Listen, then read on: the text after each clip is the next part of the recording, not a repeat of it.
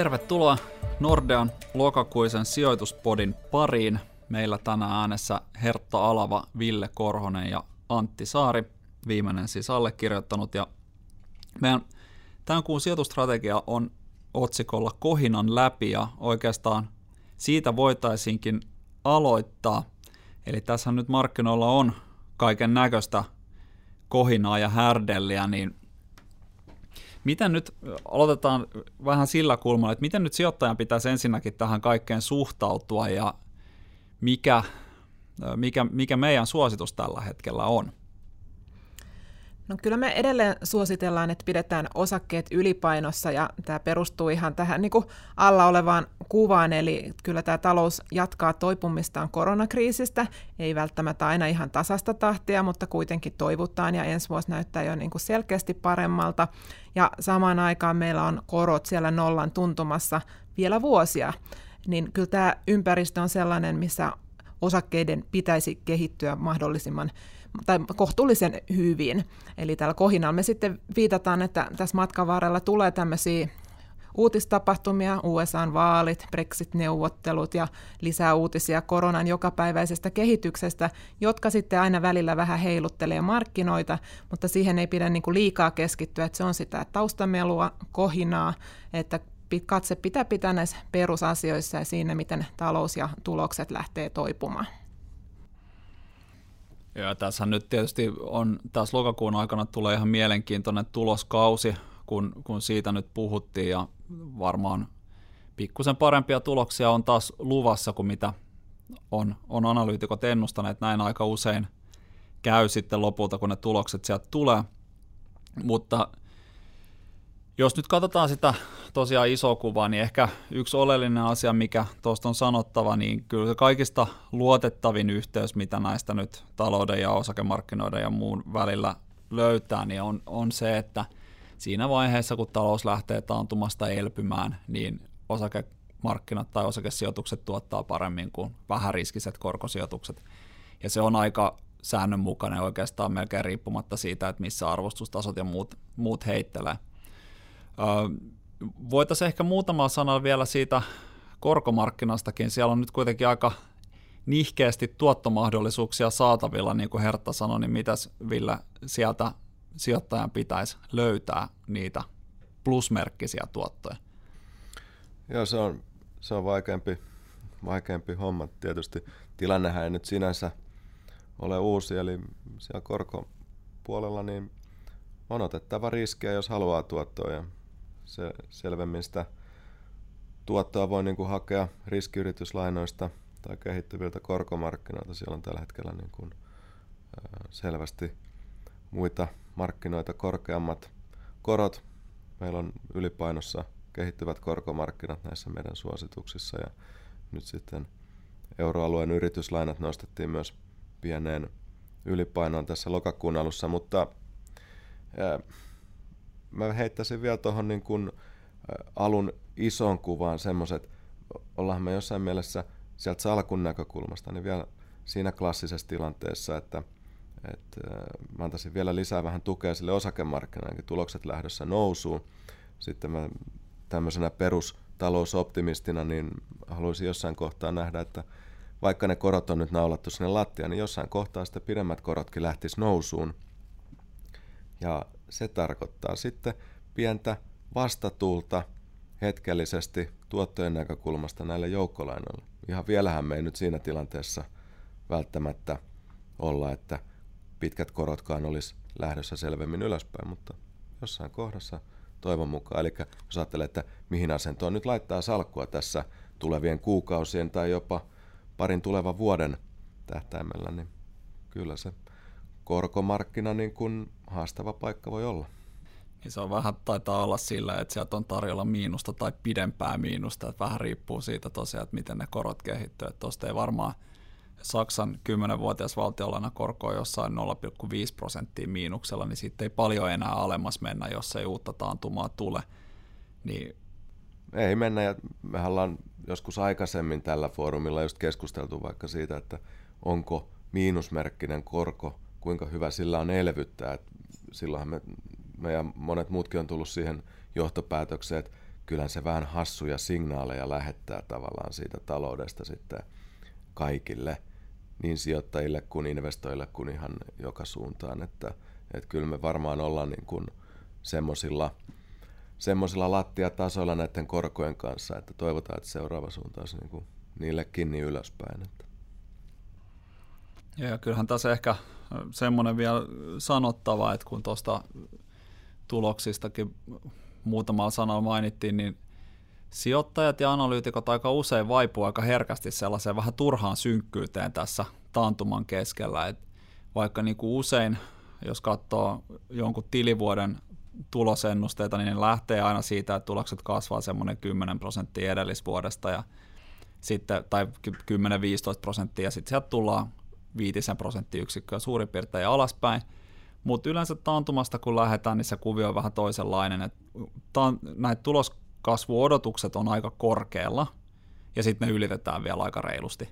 Eli vaikka finanssikriisissä, niin kun katsoo sitä, että missä oltiin siellä 2009 touko-kesäkuun tienoilla, niin sieltä kuitenkin sit seuraavien vuosien tulosennusteet jouduttiin hilaamaan 10 prosenttia, jopa vähän enemmänkin ylöspäin.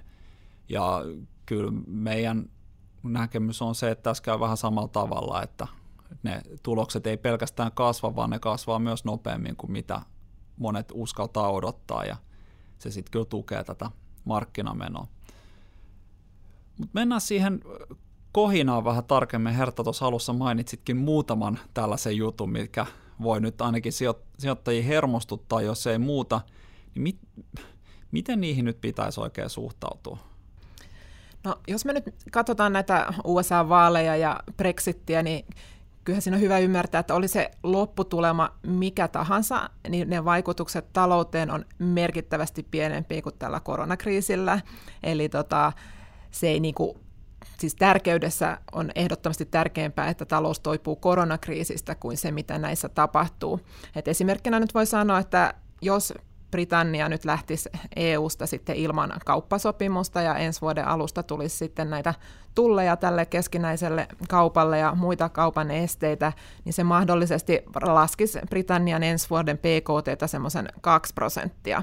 No Britannian PKT laski Q2 tänä vuonna koronakriisin takia melkein 20 prosenttia, niin me puhutaan aika niin kuin eri, eri mittakaavasta, että totta kai se sitten myös vähentää ehkä tulevaisuuden investointeja ja näin, mutta se vaikutus tulee olemaan lähinnä siinä, että se painaa sitä kasvukäyrää jonkin verran niin kuin alaspäin.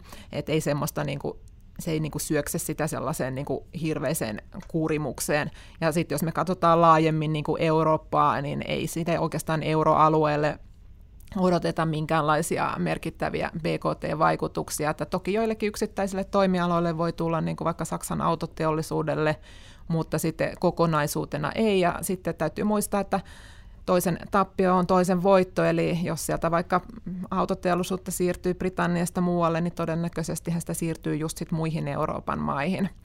Et ei, ei, ei sillä tavalla niin kuin mitään hirveätä shokkia siitä tulisi. Toki me toivotaan, että sopimus saataisiin aikaan, että olisihan se kaikkien kannalta parempi.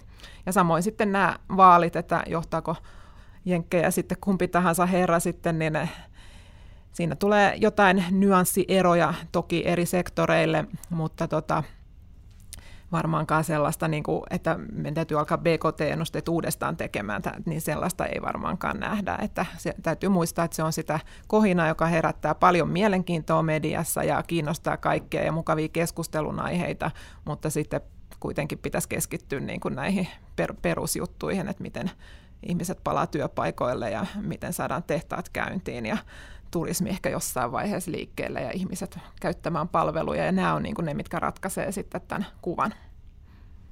Joo, näin se on. Ja kyllähän niin kuin, jos me tämän koronan yhteydessä ehkä opittu jo vähän sitä, että ihminen on aika tehokas kuitenkin sopeutumaan viime kädessä, niin kyllä näihinkin asioihin sopeudutaan. Liiketoiminnat sitten siirtyy, ehkä ne vaihtaa paikkaa, jos vaikka nyt sattuisi tulemaan sellainen Brexit, joka hankaloittaa kaupankäyntiin. Sitten jotain asioita tehdään ehkä Manner-Euroopassa enemmän, jotain asioita tehdään ehkä Iso-Britanniassa enemmän kuin mitä on aikaisemmin tehty. Mutta viime kädessä se vaikutus just vaikkapa eurooppalaisella tasolla edes pörssiin, niin ei ole hirveän iso, puhumattakaan sitten meidän tota, meidän yhtiöistä, että Suomessa ei ole hirveän montaa sellaista yhtiöä, jolla on oikeasti merkittäviä Britannian liiketoimintoja, niin tällaisen niin kuin suomalaisen sijoittajan ei siitä nyt kannata niin älyttömän huolissaan olla.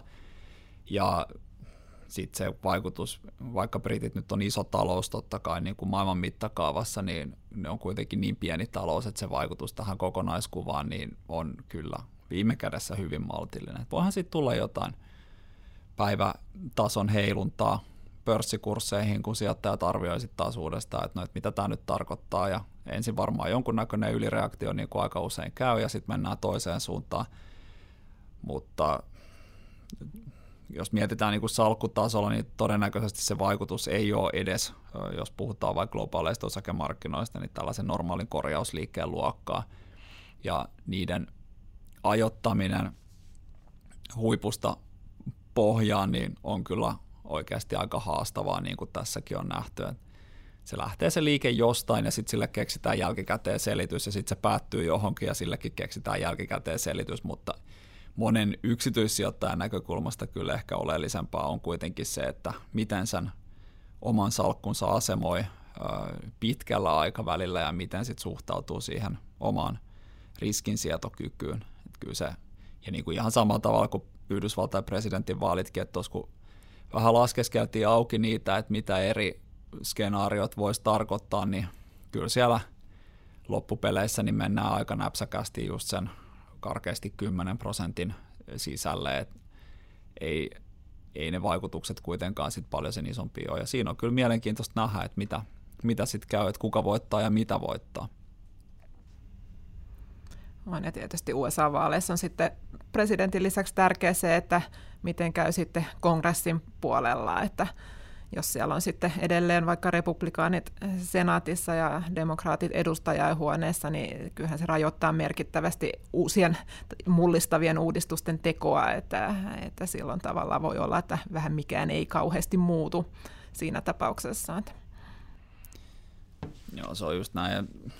Hankala tosiaan, tai, tai sanotaan, että ehkä kun kyseessä on kuitenkin sellainen tapahtuma, jonka joka voi mennä ihan mihin suuntaan vaan, niin ei kannata ehkä liian isoa osuutta siitä omasta salkusta nyt niin kuin asemoida johonkin tiettyyn asentoon vaan sen takia, että odottaa jotain vaalitulosta, vaan kannattaa ehkä ennemmin lähteä siitä, että on semmoinen salkku, joka nyt sitten kestää vähän kumpaakin vaihtoehtoa. Nämä on ehkä sitten, sanotaan nämä poliittiset tapahtumat yleensä kuitenkin sitten kehittyvillä osakemarkkinoilla vähän oleellisempi tekijä kuin mitä ne on tällaisilla teollistuneilla markkinoilla.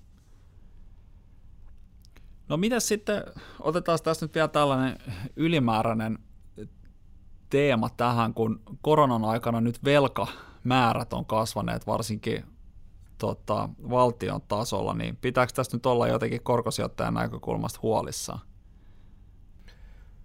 No, on se varmaan pidemmässä juoksussa, niin velka, velka niin kuin alkaa rasittaa kasvunäkymää ja erilaisia mahdollisuuksia, jos mietitään vaikka investointimahdollisuuksia ja muuta. Jos ajatellaan valtion taloutta, niin jos äh, velkaannutaan pahasti, niin sitten sen jälkeen se on niin kuin oma, oma murheensa, niin kuin, jos ei ne velan korkomenot ja se velka itsessään, niin ihan vaan niin kuin tavallaan hallinnoida sitä taloutta sillä, että siellä koko ajan pyörii isot velkamäärät. Mutta kyllähän keskuspankkien, keskuspankkien korkopolitiikka tällä hetkellä on siinä asennossa, että ei se niin kuin korkomenot ei tule tätä velkaantumista tässä nopeasti pysäyttämään. Että kyllä niin kuin valtiot varmasti joutuu nyt sitten ottaa lusikan kauniiseen käteen ja ää, kiristämään budjettipolitiikkaa tulevina vuosina. Ja sitten toinen on, että verotus tulee varmaan kiristymään myös monessa paikassa. Eli sitä kautta tulee niin kuin haasteita sit sille kasvulle. Se on ehkä enemmän sit pidemmän aikavälin kysymys kuitenkin, että miten sitten siinä vaiheessa, kun tästä kriisistä on selvitty ja talous alkaa vähitellen olla paremmissa tai paremmilla uomilla, niin miten sitten siinä kohtaa saadaan nätisti sitä velkamäärää ehkä supistettu, tai näin ainakin sopii toivoa. Tuskin tässä nyt yksikään valtio on niin kuin ihan lähikuukausina tai edes ensi vuonna vetämässä vielä isolla kädellä sitä tota, jarrua. Et luultavasti tietenkin velkamäärien kasvu hidastuu, koska sitä elvytystäkin tarvitaan vähemmän ja se on ihan luonnollista, mutta varmaan tässä kuitenkin niin kauan kuin tätä koronakriisiä yritetään selvitellä, niin toivomme ainakin, että sitä ei nyt yritetä sit selvitellä sillä tavalla, että ruvetaan niin kuin yhtäkkiä kiristämään finanssipolitiikan ruuveja liikaa. Se voi tietysti olla vähän haitallista. Mutta ainakaan Yhdysvalloissa ei kyllä ole hirveästi merkkejä tästä, että jos nyt katsoo niiden tota, presidenttiehdokkaiden suunnitelmiin, niin ei siellä kyllä kumpikaan niin kuin suunnittele vähentävänsä liittovaltion velkatasoa ainakaan näin äkkiseltä. Joo, kyllä se vähän, että kun velkaa tarkastellaan niin kuin velkasuhteessa BKT, niin kyllä poliitikot mieluummin ne yrittää tehdä jotain, että ne saisi sen BKT nousun ja sitä kautta saisi sitä velkaantuneisuussuhdetta laskettua, että onnistutaanko siinä sitten, niin se jää nähtäväksi, mutta se on varmaan se tavoite tässä lähivuosina.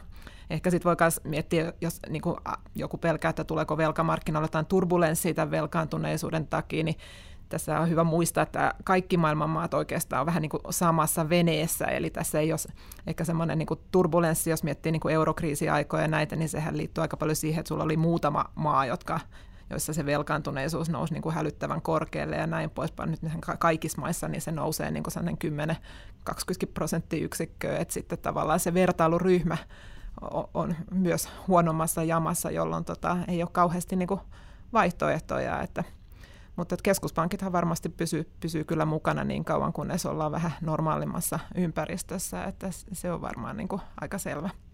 Joo, ja kyllä se tosiaan viesti, niin kuin tuossa vähän aikaisemmin Ville sanoi, niin on ollut se, että kyllä ne korot pysyy lattiassa hyvin pitkään.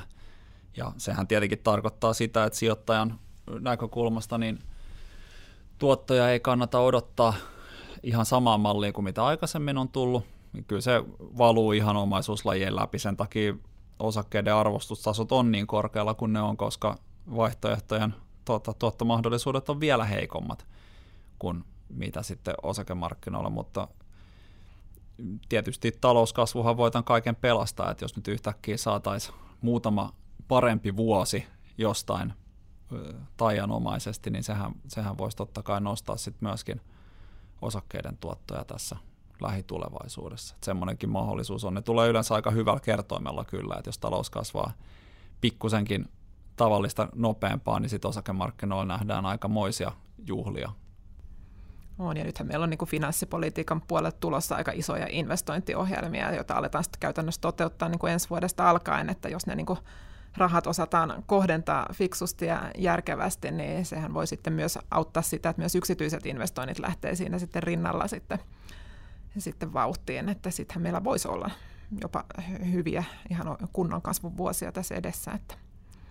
Joo, ja se on kuitenkin viime kädessä se, mikä sitä osakemarkkinaa ajaa eteenpäin, että ei nämä kohinat, mitä tässä mainittiin, niin vaikuta muuta kuin ehkä sitten päivien tai viikkojen mahdollisesti kuukausien tasolla, mutta kyllä se iso kuva, kun katsoo vaikkapa Yhdysvaltain markkinoita ja näitä eri presidenttejä tai verotusastetta tai siis yritys- tai yhteisöveroastetta tai mitä muutakaan, niin ei ne näy siellä kuitenkaan sit kovin isoina muutoksina pörssikursseissa. Et kyllä se viime kädessä se iso kysymys on se, että kasvaako talous vai ei. Ja jos kasvaa, niin silloin on hyvä aika sijoittaa osakkeisiin suurin piirtein. Näin se vaan valitettavasti varsinkin tässä meidän nykyisessä nolla- tai miinuskorkomaailmassa menee. Mutta näihin myönteisiä kuvia ja tunnelmia on varmaan hyvä päättää tämä meidän lokakuun sijoituspodi, eli tosiaan osakkeet ylipainossa ja joukkolainapuolellakin pientä riskinottoa, että jotain tuottoa edes saadaan, mutta tosiaan se paino, painoarvo siellä osakepuolella ja näihin kuvia tunnelmiin varmaan sitten palataan karkeasti kuukauden päästä marraskuun sijoituspodin parissa, jos ei mitään sen kummempaa matkan varrelle satu. Kiitos kaikille mielenkiinnosta. thank you